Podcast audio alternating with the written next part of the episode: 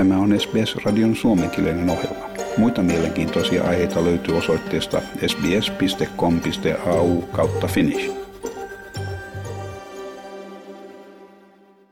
Täällä Helsinki ja Timo Uotila. Juhannuksen jälkeisen viikon helteiden jälkeen olemme saaneet nauttia vaihtelevasta, mutta varsin lämpimästä säästä. Tiistaina on paikoitellen voimakkaita ukkosia ja keskiviikkona on luvassa hyvin voimakkaita sade- ja ukkoskuuroja ja on tullut laajalti Varsinais-Suomesta ja aina Lappiin asti ulottuvalla alueella näitä on siis luvassa. Ja sitten maailmanpolitiikkaa. Ukraina kehottaa Venäjän miehittämän Hersonin asukkaita evakuoitumaan mahdollisimman pian, sillä Ukrainan armeija valmistelee vastaiskua alueelle. Venäjä on siirtämässä reservijoukkoja eri puolilta maata Ukrainan lähelle tulevia hyökkäysoperaatioita varten, kertoo Britannian sotilastiedustelu. Sitten tiedoksi, että näin puolustusvoimain ex-komentaja arvioi Ukrainan sodan jatkuvan nimittäin, että Ukraina yrittää vasta iskua Venäjän valtaamassa Hersonissa. Länsi on toimittanut oikeanlaisia aseita Ukrainaan sodan alusta asti. Riskinä on kummalla osapuolella riittää kalustoa pidempään. Ja kaasuputki Nord Stream 1 sulkeutuu kymmenen päivän huoltotaukoa varten, noin kerrotaan Venäjältä, mutta Saksassa pelätään sen pysyvän kiinni pysyvästi. Myös Italian ja Itävallan kaasutoimitukset pienenevät. Tällä on vaikutuksia Suomenkin talouteen siitä enemmän jäljempänä. Ja hiukan sisäpolitiikkaa. Ylen kannatusmittaus kertoo, että kokoomuksen etumatka on kaventunut ja sosiaalidemokraatit lähestyvät 20 prosentin rajaa. Kokoomus jatkaa Ylen kyselyn johdossa ja kolmantena olevien perussuomalaisten kannatus on vakiintunut noin 15 prosenttiin ja keskustan vaalikannatus ei lähde nousuun. Noin siellä ennustellaan. Ja THLn Mika Salminen on sitä mieltä, että ei kesän riennoissa enää huomioitaisi koronaa erityisesti – tehohoidon alhaiset tapausmäärät osoittavat Mika Salmisen mukaan sen, että koronarokotteet suojaavat edelleen hyvin vakavaa koronaviruksen aiheuttamaa tautia vastaan. Jotkut toiset lääketieteen tuntijat ovat kyllä toisellakin kannalla. He pitävät tätä nykyistä tilannetta hiukan vaarallisena ja uhkaavana. Saapa nähdä, miten tässä käy. Ja eduskunta on lähtenyt lomalle vielä viimeisenä päivänä se päätti kiristää Suomen rajavalvontavaltuuksia. Tarkoituksena on estää nimenomaan Venäjän yritykset käyttää siirtolaislaumoja politiikkansa välineenä lähettämällä heitä Suomen rajalle, niin kuin tapahtui vuonna 2015. On kyllä sanottava, että maa, joka lähettää pakolaisia toisen maan rajalle, kertoo paljon itsestään – se kertoo, että pakolaiset eivät viihdy noin primitiivisessä maassa. Tietenkin todellisten pakolaisten ihmisoikeuksia on kunnioitettava. Ja keskustan kansan edustaja, taikka oikeastaan paremminkin sanottuna kunnia puheenjohtaja Paavo Väyrynen on herättänyt vastustusta kirjoituksillaan, joissa hän arvostelee jyrkästi Suomen NATO-jäsenyyttä vaikka eduskunta hyväksyi sen äänin 188 8.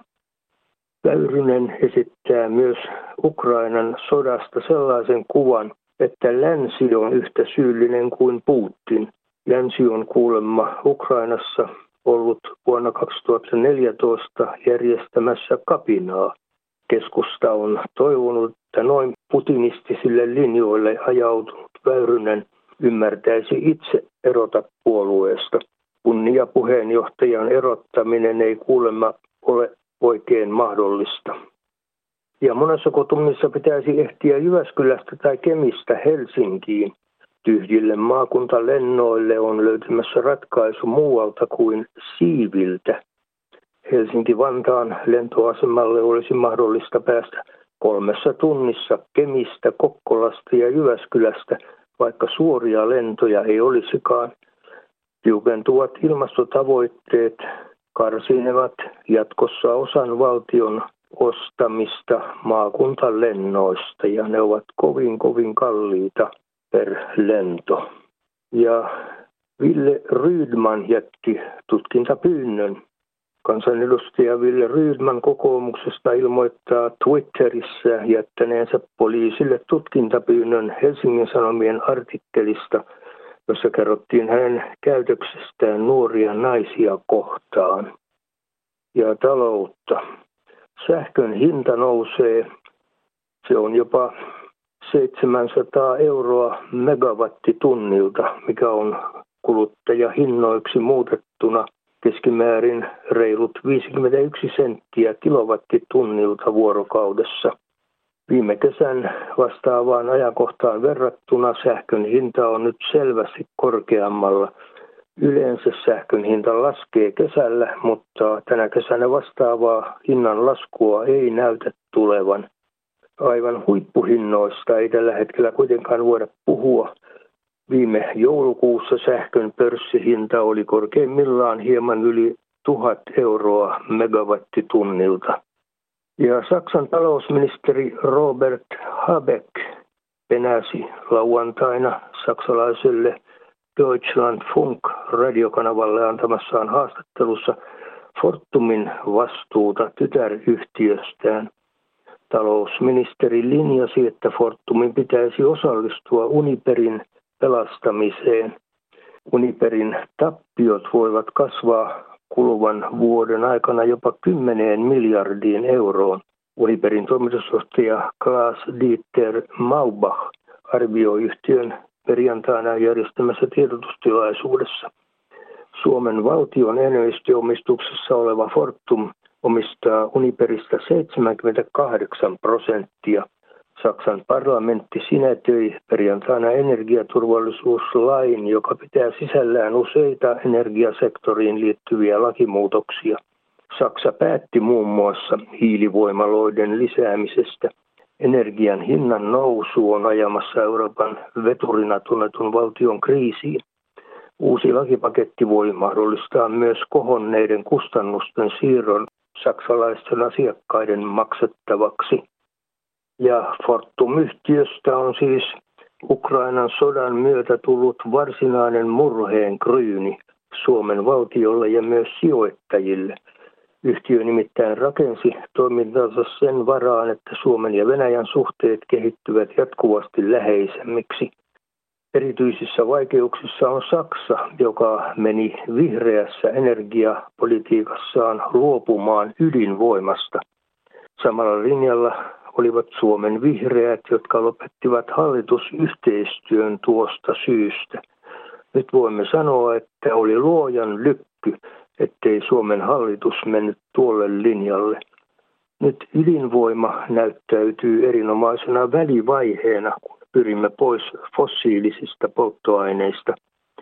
Mutta Saksan tähän asti niin menestyvä talous on pysähtynyt tavalla, jollaista emme ole nähneet. Ydinvoimasta ja hiilestä luopuessaan Saksa on tukeutunut Venäjältä saatavaan kaasuun. Sitä varten on rakennettu kaksikin kaasuputkea Itämerelle, jopa putkimies Paavo Lipposen tuella. Mutta nyt sitten Venäjä on ryhtynyt puolestaan uhittelemaan energialla. Sitä Saksalle niin tärkeää kaasua ei annetakaan sinne putkiin entiseen malliin. Samaan liemeen on joutunut suomalainen valtion suurta osin omistama firma Fortum, joka on ostanut suuren osuuden Saksan kautta Saksan kaasua jakavasta yhtiöstä Uniperista. Nyt Uniper on vaikeuksissa, kun ei voi toimittaa tilaajilleen kaasua. Fortumin toisena ongelmana on Venäjälle rakennetut suuret teollisuuslaitokset. Nyt Ukrainan sodan ja pakotteiden vuoksi ne eivät voi toimia, vaan on myytävä Venäjälle rapahintaan. Tästä kaikesta on syytetty Fortumin johtajia. Nyt olisi kyllä talouspohattoja kohtaan oltava hiukan armollinen. Minusta tämän katastrofin syyllinen on Venäjän julma yksinvaltias Putin. Ehkä hieman verran myös Suomen pikkuisen sinisilmäinen valtion johto. Tykkää, jaa ja ota kantaa. Seuraa SBSn suomenkielistä ohjelmaa Facebookissa.